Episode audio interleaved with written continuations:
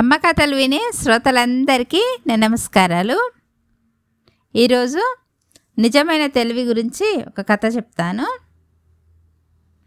రాజారావుకు ఇద్దరు కొడుకులు. వారిలో ఒకరికి తన వ్యాపార బాధ్యతలు అప్పగించాలని వారికి ఒక చిన్న పరీక్ష పెట్టాడు.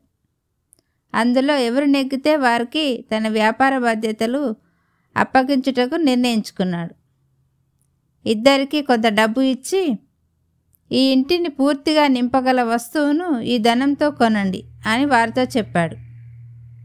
పెద్ద కొడుకు డబ్బు తీసుకొని ఉన్న ఫలంగా బజార్కు మెరుపు వేగంగా వెళ్ళాడు. మార్కెట్లో ఉన్న వస్తువులలో గడ్డి చాలా చౌకైందని తెలుసుకొని తండ్రి ఇచ్చిన మొత్తం డబ్బులు ఎండుగడ్డి కొన్నాడు. అయినా మొత్తం ఇంటిని నింపేందుకు అది సరిపోలేదు. రెండవ కొడుకు తన తండ్రి అప్పచెప్పిన పని ఎంతో తెలివితేటలతో పూర్తి చేయాలని తన మనసులో అనుకొని బాగా ఆలోచించాడు.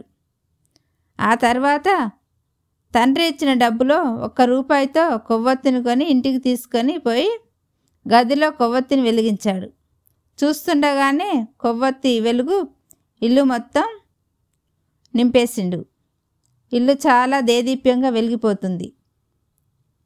రాజారావు తన చిన్న కొడుకు తెలివితేటలకు సంతృప్తి చెంది వ్యాపార బాధ్యతలు చిన్న కొడుకుకు అప్పగించి అతనికి తోడుగా సహాయ సహకారాలు అందించమని పెద్ద కొడుకుకు చెప్పాడు. ఈ కథలోని నీతి ఏంటంటే తెలివితేటలతో ఏదైనా సాధించవచ్చు.